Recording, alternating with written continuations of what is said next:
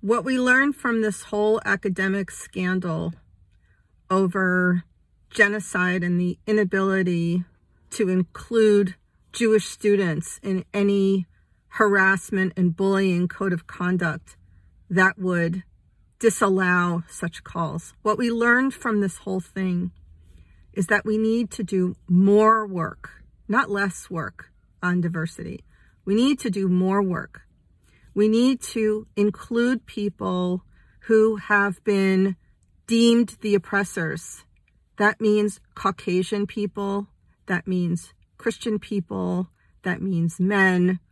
We need to stop choosing identity categories and deeming them as either good or bad and simply deal with humans one at a time, one at a time, with love and respect as God would command us to do.